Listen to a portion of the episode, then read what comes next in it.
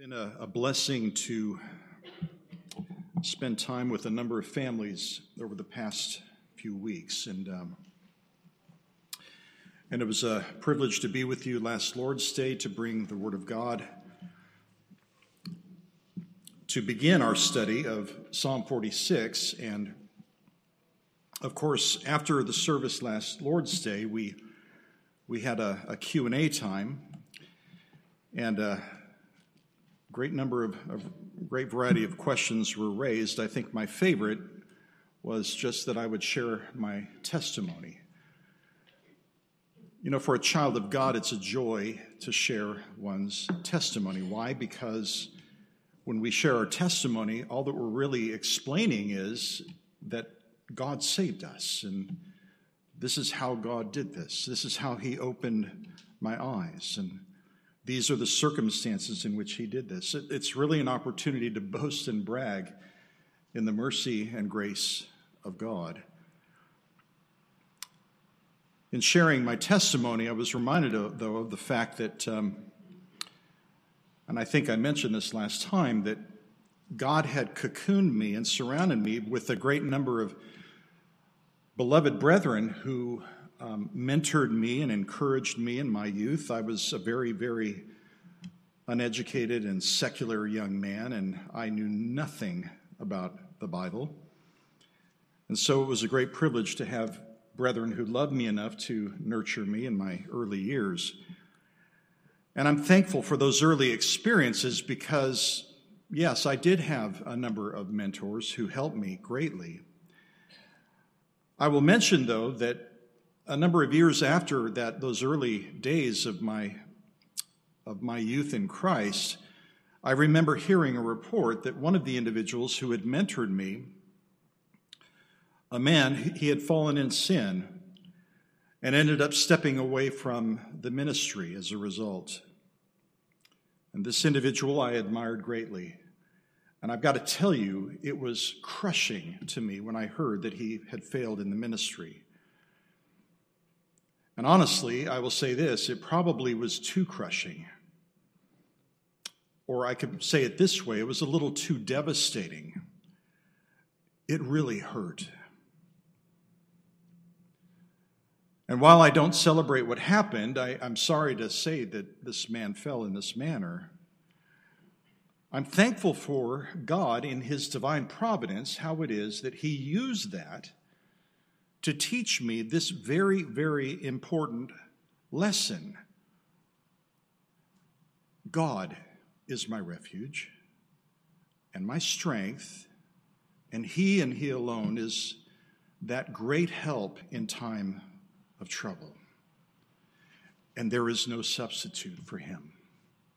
Honestly, it was an early lesson in my life to realize that I need to trust in God and make Him my sole foundation. It's a very basic lesson, but I would say to you, it is a crucial lesson that every believer needs to learn. And mark this like any other lesson in the Christian life, it's not a lesson that you just learn once and then you're done for the rest of your life. Like any other lesson, as a believer, these are things that we continue to need to learn again and again and again. And we need to be deepened in these lessons. This is why I asked you to go ahead and look at in advance the, the hymn, Jesus, Lover of My Soul, in preparation for this morning, because we just sang those words, Other refuge have I none. That is a powerful statement. And it is a crucial statement that needs to be made genuinely by the child of God. When I knew that I was going to be here and I would have the opportunity, the privilege to share the Word of God with you, I have to say there were a great number of texts, passages of Scripture that came to mind that I might uh, consider preaching. But Psalm 46 was the text that kept coming back to me because I was thinking about this idea of the fact that we all need to learn, and really, this is a universal lesson that every child of God needs to understand and learn is that we all struggle with fear, and we all struggle with the uncertainties of life and circumstances and our future. In other words, it's a very normal experience to struggle with these things. The good news is, again, is that we can mortify these ungodly fears in view of the confidence that we have in the Lord. We all struggle, as James says, we all struggle in many ways, and we all fall into the trap of trying to strive by our own strength rather than in the strength of the Lord. And when we forget that God is our greatest helper and provider and protector, then we try to resort to other means of protection and, and safety in this life. And I believe that we all need to be reminded of the fact that we must, and we are called to do this, we are called to walk not with timidity in this life, but with boldness and that is a boldness that must be rooted in our confidence in God, not in ourselves. It can never be in ourselves. And while I realize that the word boldness doesn't appear in Psalm 46, let's face it. The person who is fearless amidst mountains slipping into the heart of the sea and the, war, the waters roaring up and the mountains quaking, the person who is fearless in the face of that, seriously, obviously, is a bo- person who has boldness. And such fearlessness, such boldness is what we must embrace. Why? Because we are called to be soldiers of the cross of Christ. Brethren, I said it last week, I think I did. Anyway, we're at war. The sooner we grasp that, the better off we'll be. But the bottom line is, is that we are in the midst of war. And though we are weak in and of ourselves, we have to remember that we have real strength in Christ. And we have real armament with which we can address this battle. And Paul says that the weapons of our warfare are not of the flesh, but he says they're what? Divinely powerful. And thanks be to God, they are in fact divinely powerful. Because we are against, up against a powerful foe. And this is why it is important that we understand again that we are in the midst of a spiritual battle. By the way, I think that when we are at times of peace or when things go well, I think we lose sight of that perspective. Sometimes it takes the agitation of trials and afflictions to kind of wake us up and say, hey, don't forget where you are. You're on a front line in the middle of a war. By the way, why am I bringing this up and why am I talking about the idea of the Christian being a soldier in a battle? Well, because obviously God's word says this again and again and again. And because the person who's being sent into battle needs to make sure that they're taking the right weapons with them. Not the weapons of our own creation, but the weapons of warfare that God has provided, that is the whole armor of God. Imagine what an act of cruelty it would be if you sent a soldier to the front line and said to him, You know, you're going to a really lush resort that's populated with people that are really going to be friendly to you. That soldier is going to go to the front line, probably not bringing a single weapon with him, and he's going to go as a sheep in the midst of wolves, and he's going to be torn apart. It is cruelty to tell a child of God that we're not at war, that this world loves you, and that our chief goal is to befriend this world. James says friendship with this world is hostility to God because of the enmity that the Bible addresses. Our commander in chief, the Lord Jesus Christ, didn't sugarcoat anything. He said, If the world hates you, you know that it has hated me before it hated you. And so it is when we read the record in church history, the disciples faced this reality. Philip, we learn, was scourged, imprisoned, and crucified. James the Less had his brains dashed out with a fuller's club. Matthias was beheaded in Jerusalem. Andrew was crucified. Mark was dragged to pieces in Alexandria. Peter was crucified upside down. Paul was beheaded in Rome. Jude, the brother of James, was crucified in Edessa. Bartholomew was beaten and crucified in India. Thomas was pierced through with a spear by pagan priests. Simon the Zealot was crucified. Luke was hanged on an olive tree by pagan priests in Greece. John survived all this somehow, but he didn't uh, escape persecution himself. He was exiled on the Isle of Patmos and somehow survived the experience of being boiled in oil. Let me say it again. The sooner we understand that we're in the midst of a spiritual war, the better off we will be.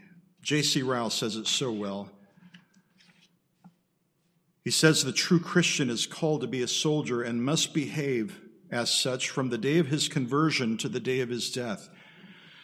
He is not meant to live a life of religious ease, indolence, and security. He must never imagine for a moment that he can sleep and doze along the way to heaven. Like one traveling in an easy carriage, if he takes his standard of Christianity from the children of the world, he may be content with such notions, but he will find no countenance from them in the Word of God. If the Bible is the rule of his faith and practice, mark this, he will find his course laid down very plainly in this matter, and he must fight. We are to fight the good fight of faith, as Paul calls it. And brethren, I say to you, we are to do so without fear. And so Psalm 46 gives us antidotes to ungodly fear. And last Lord's Day, we began our study of Psalm 46, introducing really this concept of these antidotes to ungodly fear. We went through the, the first two stanzas of this psalm in verses 1 through 7. And for time's sake, I'm not going to review all of that. But this morning, we're going to look at the third and final stanza. And I do think I said this last time. This psalm is so expansive and so deep. We could have taken four weeks going through this psalm. That would have been easy enough. But here this morning, I want to move to the end of the psalm, and I want us to go to the, to the final, uh, the third and final stanza. And we're going to be looking at verses 8 through 11. And basically, we have two groupings of commands, two pairs of commands that are given to us that really escalate this notion of our responsibility to entrust ourselves to God and God alone.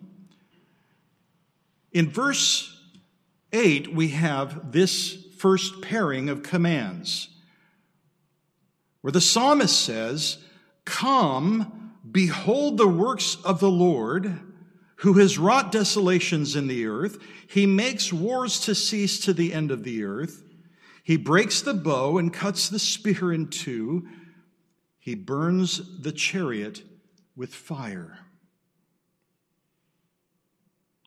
So we're first going to look at those that pairing of commands to come and behold the works of the Lord. Then comes another pairing of commands where God himself interjects this instruction, this command, where he says, Cease striving and know that I am God.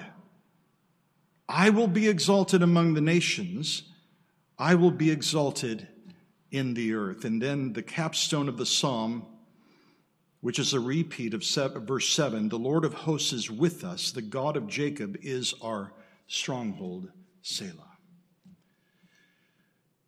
So all we're going to be doing here this morning is looking at the we're going to be looking at the two paired commands in verse 8 and 10 And then finally, at the end of this, we're going to consider some of the implications and needful exhortations that come from these instructions.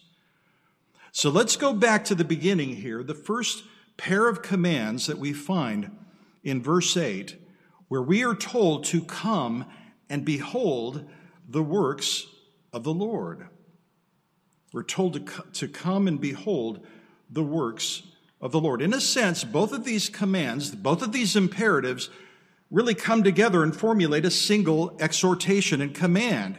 In a sense, we're being told to, to stop all of our activity, stop whatever you're doing, and examine the works of the Lord. A few months ago, I was talking to our son Josiah, and uh, he said to me that uh, of all the things that he enjoys, whether being in the wilderness or being at the beach, he told me he loves being at the beach. So when Sandra took him to the beach, I got to tell you, he was just mesmerized. And he was stopping Sandra and um, his mom and saying, "Hey, mom, look at look at this, and look at the birds over here, and then look at these seashells." And so he was just, you know, again and again and again. And he was just saying, "Stop and look at these things. Stop and look at these things." Why? Because he was so captured by what he was seeing, the beauty of what God has made. It's kind of what we have here. It's an exhortation to stop whatever you're doing and to give the full force of your attention to the works of God. By the way, this is somewhat reflective of even how we began this psalm.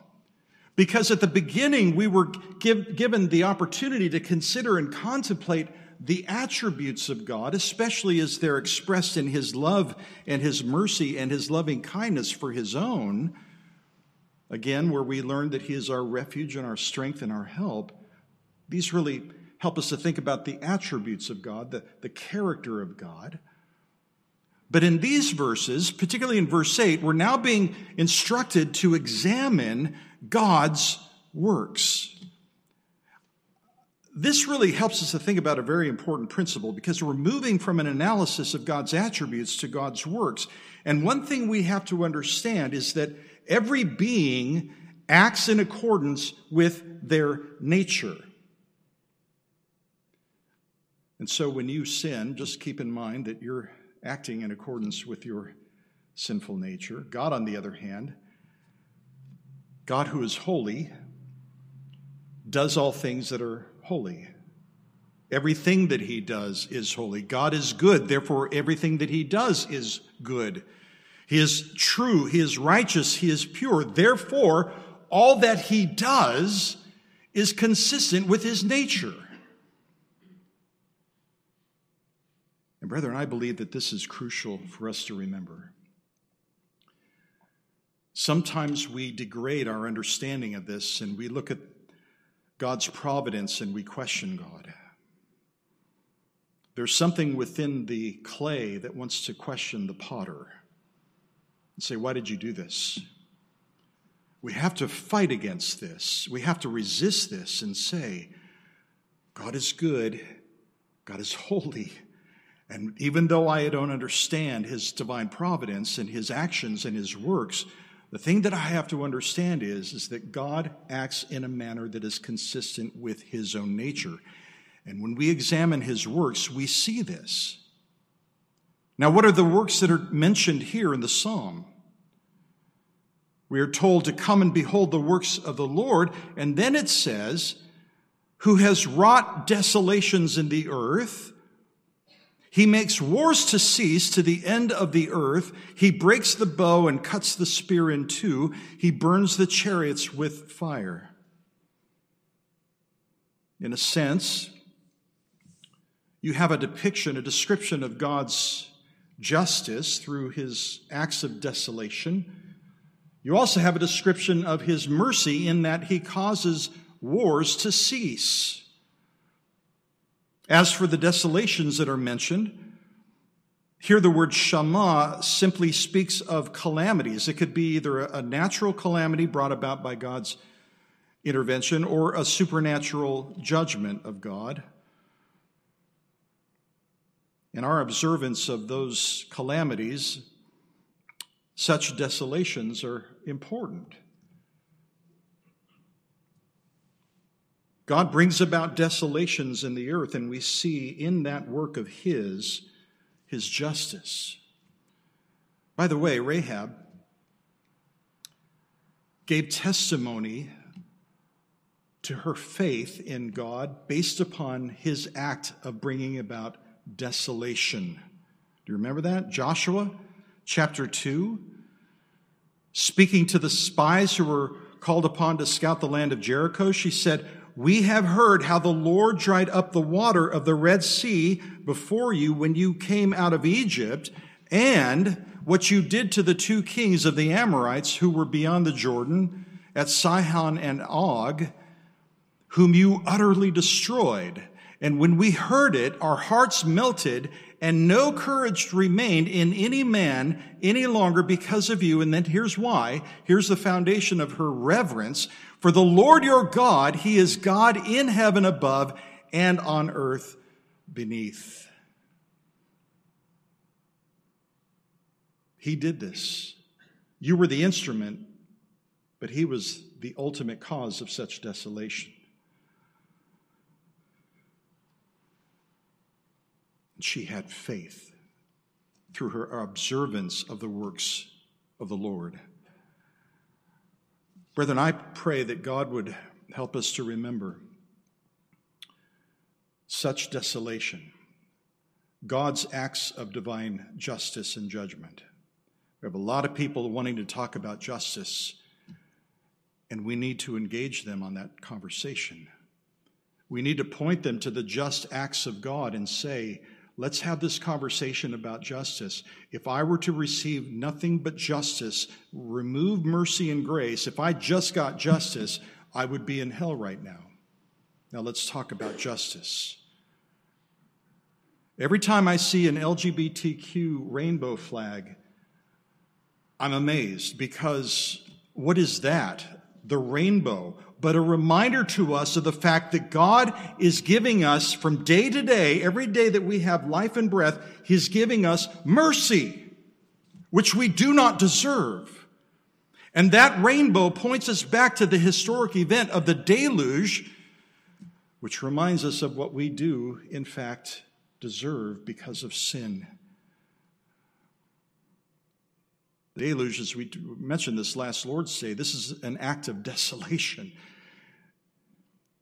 It is the greatest historic act of desolation brought about by God, and it is a reminder to us of the fact that God is just and He is holy, and we are not.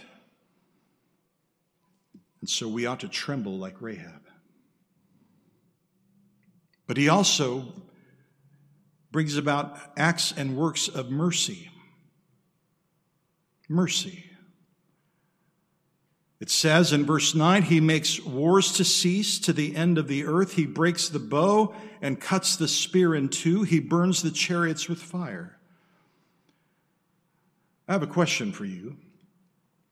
What would happen in this world if God did not extend His mercy and grace and just gave all of humanity over to its own depravity? We would have wars without end. It would be perpetual. There would be nothing but anarchy and mayhem. It is a mercy of God that He restrains us and keeps us from maximum evil in this world. And if it were not for that restraining grace, again, this world would be filled with violence. All of this the psalmist presents to us and commands us to come and behold the works of the Lord. Let me just say this this is an empirical call, or it is a, a call to empiricism. You know, we hear a lot about the science. We've been, been getting taught and scolded even about the science, and I don't even know what the science means. I don't know, is that the monadic article? Is the, that the article of par excellence? I don't even know what people are talking about when they say the science. Science is a method.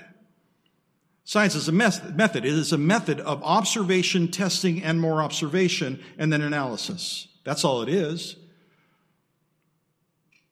Many complain that Christianity is antithetical to science or the scientific method. I beg to differ.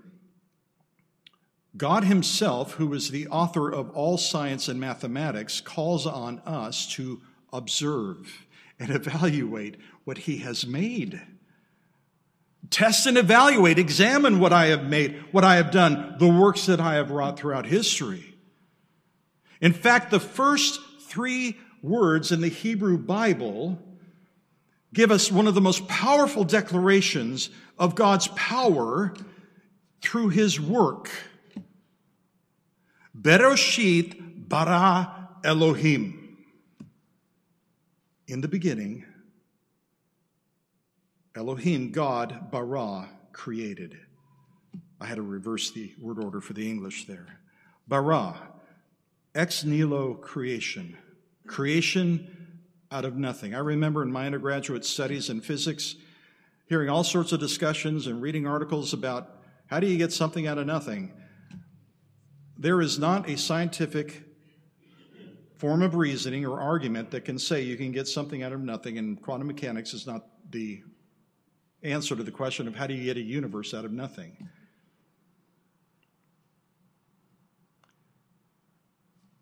But the God of all might simply spoke, and it existed. By the word of the Lord, the heavens were made, and by the breath of his mouth, all their hosts. The invisible God made a visible universe, a physical, visible universe, so that mankind would worship him and give him glory in view of his work, his work of creation. Paul says since the creation of the world, his invisible attributes, his eternal power, and divine nature have been clearly seen, being understood through what has been made, that is, his work of creation, so that they are without excuse. There's your science. We're surrounded by the empirical reality of God's work, it's everywhere.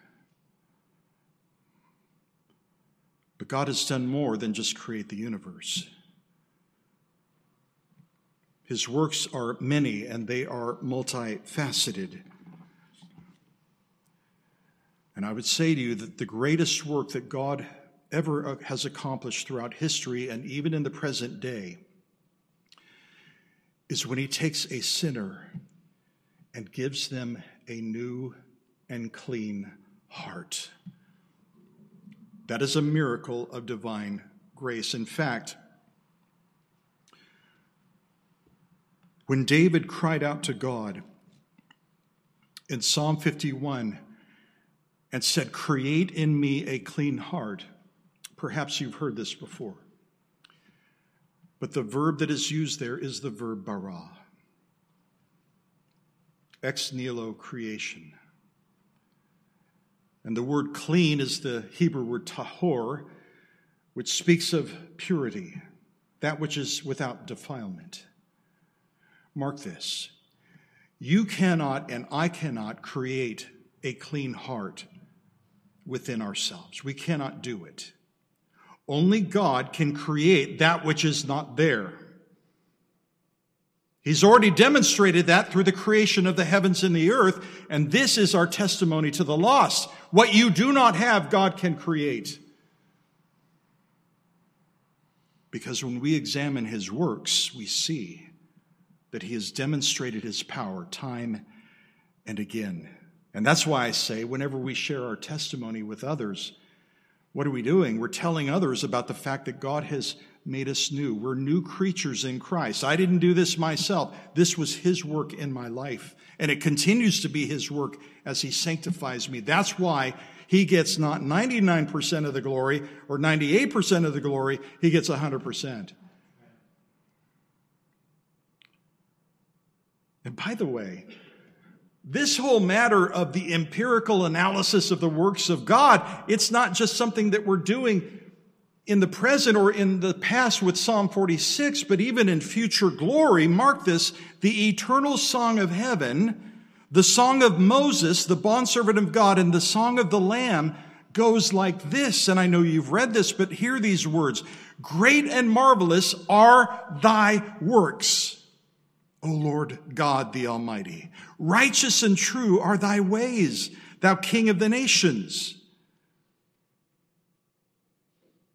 And then reflecting the same question that we find in Jeremiah 10 Who will not fear, O Lord, and glorify thy name? For thou alone art holy, for all the nations will come and worship before thee. For thy righteous acts have been revealed. Mark this God is not hiding. He is not hiding.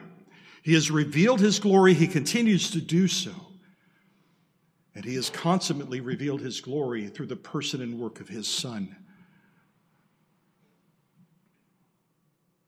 Brethren, we need to remember and understand that God, from the creation to the cross and to the present day, he has demonstrated and continues to demonstrate his sovereignty over all things, from the smallest events of history to the greatest.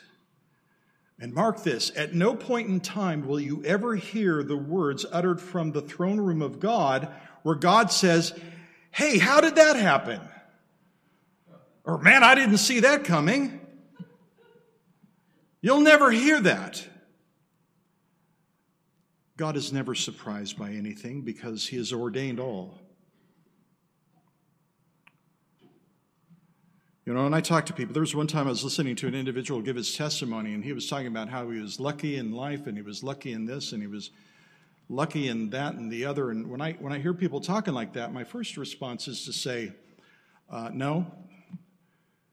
Yeah, don't attribute anything to luck because I don't even know what luck is.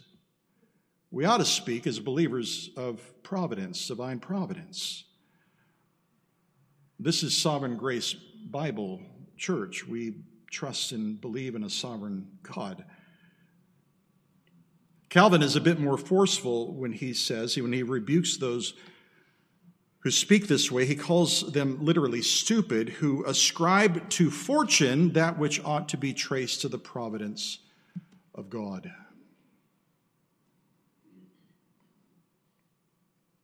Brethren, remember this. All God's divine providence reveals the greatness of his wisdom and the greatness of his works throughout history. Which brings us then to verse 10, where we are brought to this second pairing of commands cease striving and know. Those are two commands side by side. Cease striving and know, as the Lord says, that I am God.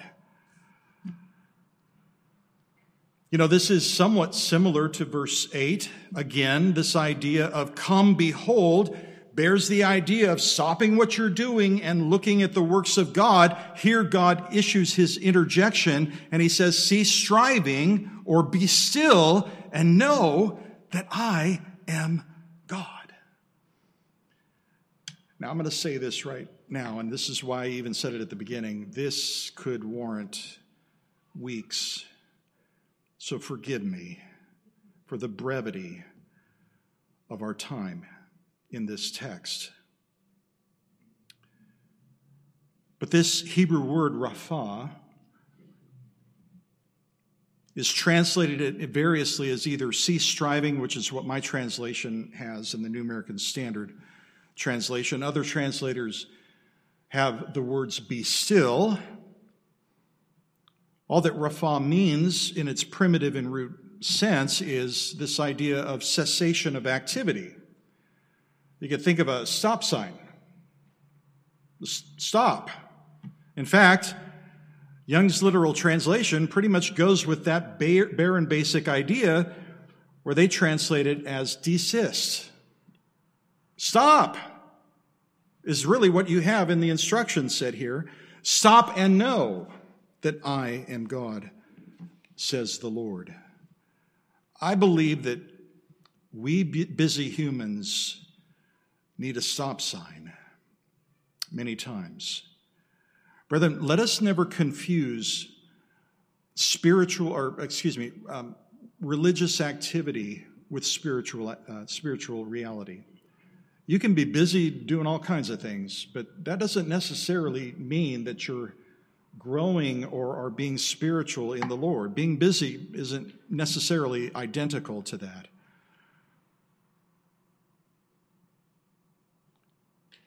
And oftentimes we're caught up with the busyness of the cares of this life, such that we need a stop sign to think about what's really important and valuable. Jesus tells us about the rich man, remember, who was big, builder, building bigger and bigger barns to accommodate his crops. And all he was doing was he was expending his energy towards this matter of his amassing greater riches rather than investing his life in the kingdom of God. God ended up pulling out the stop sign and ending his life, but then it was too late because he didn't learn the lesson as Jesus stipulated. So is the man who lays up treasure for himself and is not rich toward God. He wasted his life and all this activity for nothing.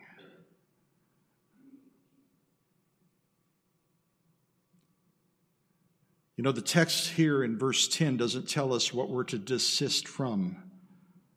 The stop sign doesn't give us a, a, list of saying, you know, stop this, stop this, stop this, stop this. From the context of the psalm, we could maybe surmise that at the very least, contextually, we should stop from engaging in and, and participating in this matter of ungodly fear, because that is the context of the beginning of the psalm. Desist from ungodly fear, perhaps. Why is ungodly fear so dangerous? Because it distracts us from the true worship of God. It takes our eyes off of Jesus and makes us focus on our circumstances. And by the way, when we succumb to ungodly fear, we succumb to ungodly actions. It's that whole fight or flight mentality. And when we're in a state of desperation because of ungodly fear, we oftentimes try to bring order to our universe by our own wisdom, guidance, and power. Godly fear is a disease, and we must stop it where we are engaging in that. There's another sense in which, contextually, the psalmist may have, in the immediate sense, the idea of desisting, that is, the nations desisting from their uproar and their rebellion against God. Many commentators have mentioned this as well, and I bring it here because I want to say something about that at the end. So these things would likely be in view, but because there's really no list, I would just suggest to you that this idea of the stop sign, the desist, is a general call to stop any and all thoughts and activities which would stand in the way of our knowing that the Lord is in fact God. And at that point, it doesn't really matter what would stand in the way of that life lesson. I mean, think about it. If there's something that is impeding your progress in knowing that God is God and that you are not, whatever that thing is, the doctrine of radical amputation would say, get rid of it. And this is what I mean when I say that there is something within us that needs to understand, I believe, that we need the stop sign of Psalm 46 so that we would be silent and still before God and contemplate his nature and his works, and that he truly is, to use the word properly, awesome. And so Zephaniah 1 7 instructs us Be silent before the Lord God, for the day of the Lord is near. Habakkuk 2:20 reminds us that the Lord is in his holy temple. Let all the earth be silent before him.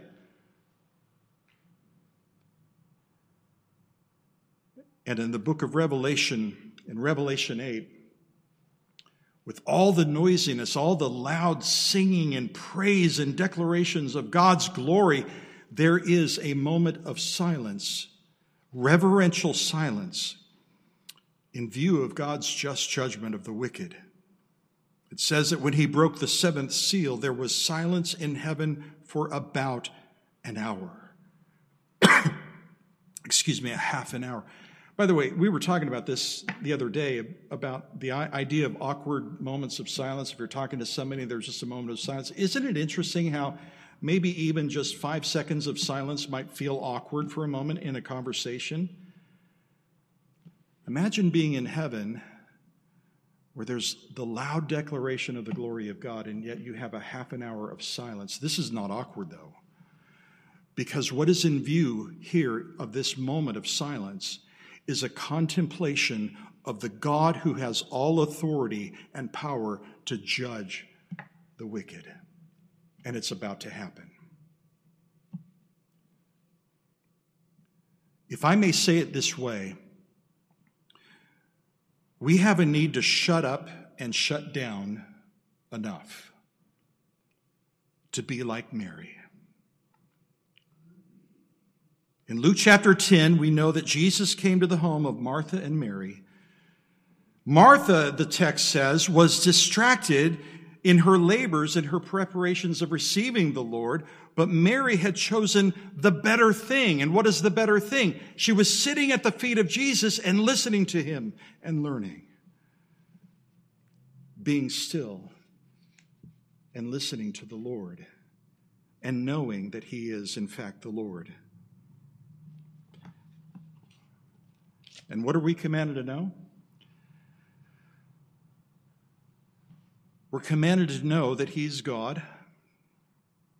And we're commanded to know that He will be exalted among the nations and He will be exalted in the earth. And this is the source of the believer's joy and peace and confidence in life. Brethren, our chief comfort in life does not come from some promise that our life will somehow turn out the way we prefer. Our chief comfort in life does not consist of our having our career maybe the way go the way we want it to or our health to be what we want it to be or our lifespan or to have the possessions that we would prefer to have or to live in the location that we would prefer to live in. No. Our chief comfort comes in knowing that God is God and He will be glorified. And, brethren, I would say this to the extent that this is not your chief comfort and joy, go back to this text and meditate heavily. Because this is what God provides to us as being the basis of our true comfort in knowing that as our refuge, our Lord will, in fact, be glorified. And by the way, excuse me, this is, in a sense, we could say it this way this is God's chief end, is his own glory. Paul says, For from him and through him and to him are all things, to him be the glory forever. Amen. Knowing that we are possessed, we are the possession of this God, knowing that we are His forever, knowing that He will be exalted, is in fact the believer's great comfort and joy.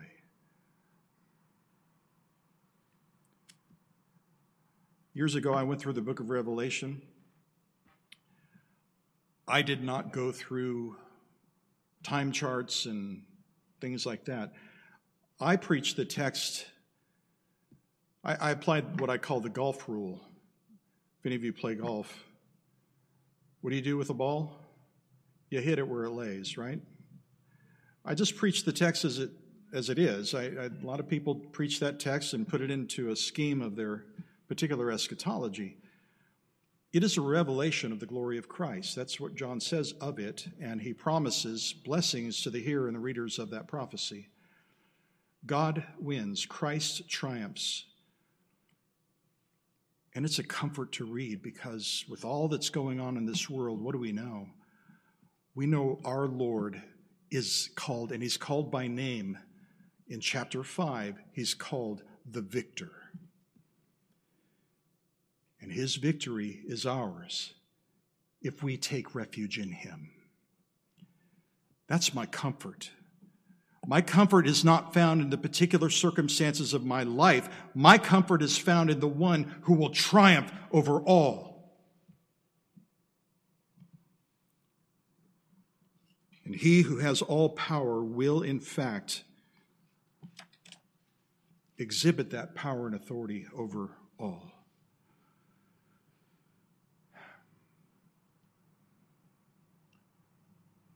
Brethren, let me review a few concluding implications and exhortations from what we have seen. And again, I we are surveying and summarizing here, but look at verse 10 again with me. I'd like to make this one point, this first point. Verse 10 reminds us of the importance of theology. Cease striving or be still and know that I am God. What a simple instruction that is. But it is an instruction that brings us to this very important idea that theology, or as the word is constructed, it is theos logos. We study and know God by means of His Word. It is the study of God, theology. And that's exactly what this is. This is a call and a command for us to study God, to be students of His works, and to be students of His nature and His works as well, because they go together. And it is a call that reminds us of the fact that as we study theology, there's a very important lesson that we will learn in the process. And it is this God is God and we are not. Now, most people hear that and they say, well, of course, I know I'm not God. But the thing we have to keep in mind is, and I may have mentioned this at the Q&A, I've had so many conversations now I'm doing this to say, am I repeating myself? But I believe I mentioned Psalm 50 in verse 21 where the Lord rebukes the wicked and he says, You thought that I was altogether like you. God basically is saying to the sinner, You know what? Here's a problem with you. You think that I'm like you. And by the way, in order for us to think like that we're like God means that we're also exalting ourselves. We're bringing God down and we're exalting ourselves. This is a part of the human condition. And this is why I'm saying to you that one of the fundamental lessons that we need to learn as we study God's nature and his works is to know that he is God and we are not. And that's why we need to cease and desist from acting as his substitute, trying to make things work, trying to make things happen, and in ways whereby we're really getting in the way. You know, when I witness to people, I I want to be zealous. I want to be faithful. The gentleman I, I mentioned in the Q and A, I mentioned David, who was faithful to witness to me. I could not get rid of him. He kept coming back. He wasn't obnoxious, but he kept loving me and loving me and being gracious and kind and kept bringing the gospel to me. He did not quit. By the way, he's an example of not fearing men. I, with all my enmity, I couldn't get him to be afraid of me.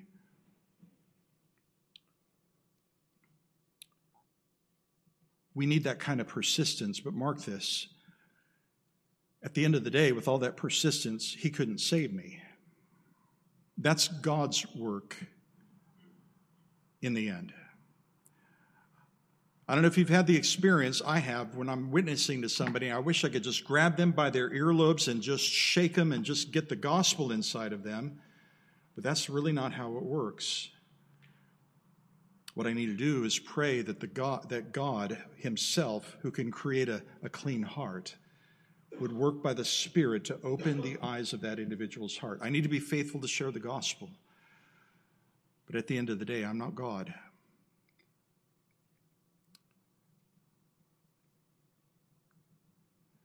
Brethren, we cannot grow in our relationship with God apart from a knowledge of His nature and His works.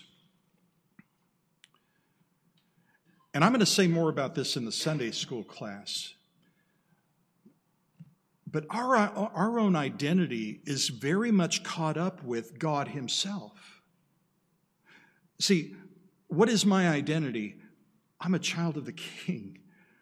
What is my identity? I've been bought with a price, therefore I'm to do what? Glorify God and not be the slaves of the slave of men. 1 Corinthians 6, 1 Corinthians 7. We need to be careful to establish our identity by means of Scripture, by means of the theology that we learn from Scripture, rather than from the world, because the world wants us to have a different identity. The world is calling us hateful people and all kinds of things. This is not where we get our identity. We get our identity from the God who redeemed us.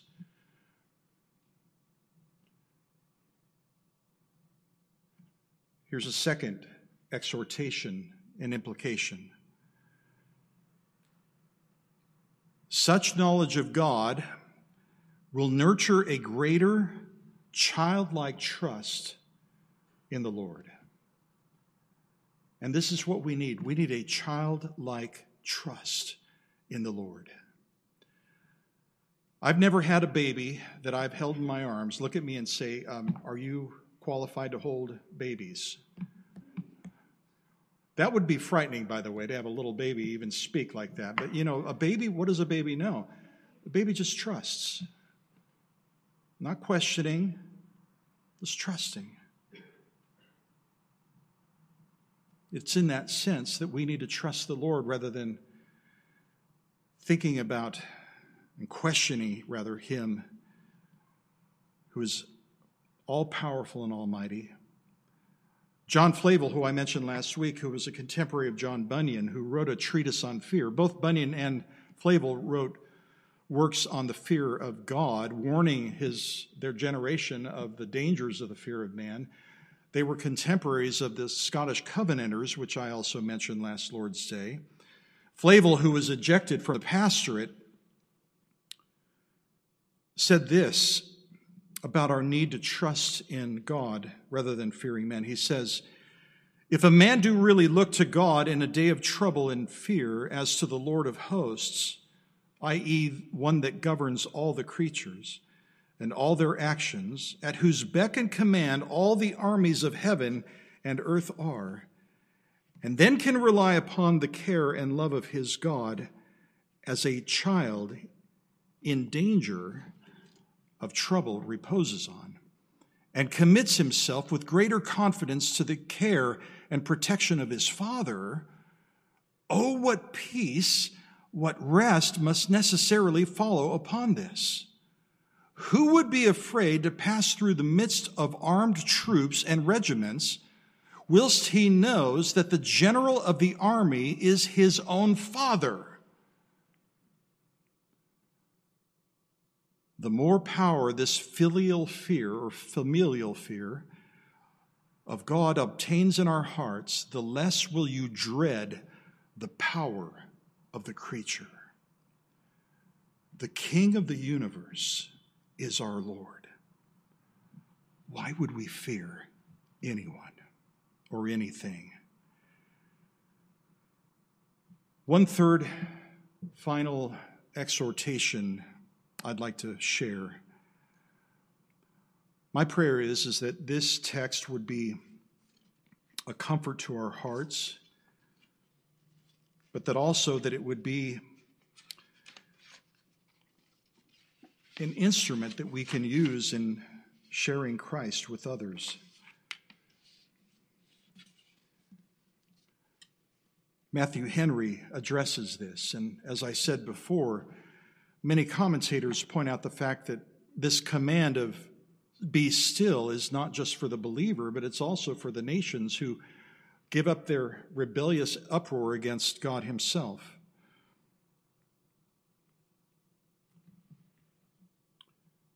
And so Matthew Henry says this He says, Let His own people be still. Let them be calm and sedate and tremble no more at the uproar of the nations but know to their comfort that the Lord is God, He is God alone, and will be exalted above the heathen. But then he says regarding the unbeliever, he says this Let his enemies be still and threaten no more, but know it to their terror that he is God. One infinitely above them, and that will certainly be too hard for them. Let them rage no more, for it is all in vain. He that sits in heaven laughs at them and in spite of all their impotent malice against his name and honor, he will be exalted among the heathen and not merely his own people. He will be exalted in the earth and not only, merely in the church. Men will set up themselves, will have their own way and do their own will, but let them know that God will be exalted. He will have his way, will do his own will will glorify his own name, and wherein they deal proudly, he will be above them and make them know that he alone is God. This is why I requested the scripture reading in Isaiah 45. God says, I have sworn by myself. The author of Hebrews reminds us of the fact that he does this because there's no authority higher than he. I have sworn by myself, the word has gone forth from my mouth in righteousness and will not turn back, that to me every knee will bow and every tongue will swear allegiance. They will say of me, Only in the Lord are righteousness and strength. Men will come to him, and all who were angry at him shall be put to shame. Brethren, may Psalm 46 be a deep and abiding encouragement to your soul. May it also be a text that you would use with those who you know who do not know Christ, that you would remind them of the fact that God will be exalted among the nations. He will be glorified. And with all the uproar and rebellion that is offered up against him, he'll speak a word and the earth will melt. It's all vanity, and we need to warn them in love of this coming day of judgment and remind them of the fact that all who take refuge in the Son are blessed. Psalm 2 and verse 12. Will you pray with me? Precious Heavenly Father, May it be that these words from Psalm 46 would be deeply embedded in our own hearts, minds, and souls. May it be, Lord, that we would grow in our confidence in you, that we would have a greater childlike trust in you. And by this same text, Lord, may we warn others, warning them of the coming day of judgment, but also exhorting them to take refuge in the Son there is hope. Even in the midst of this coming judgment, there is hope. And there is only one hope, and that is the hope that every believer has in the Lord Jesus Christ in view of his finished work on the cross. So, Father, we thank you for the blessings that we have received from this text, this beautiful and wonderful psalm. We give you glory for it and we do so in the fair and precious name of the Lord Jesus Christ. Amen.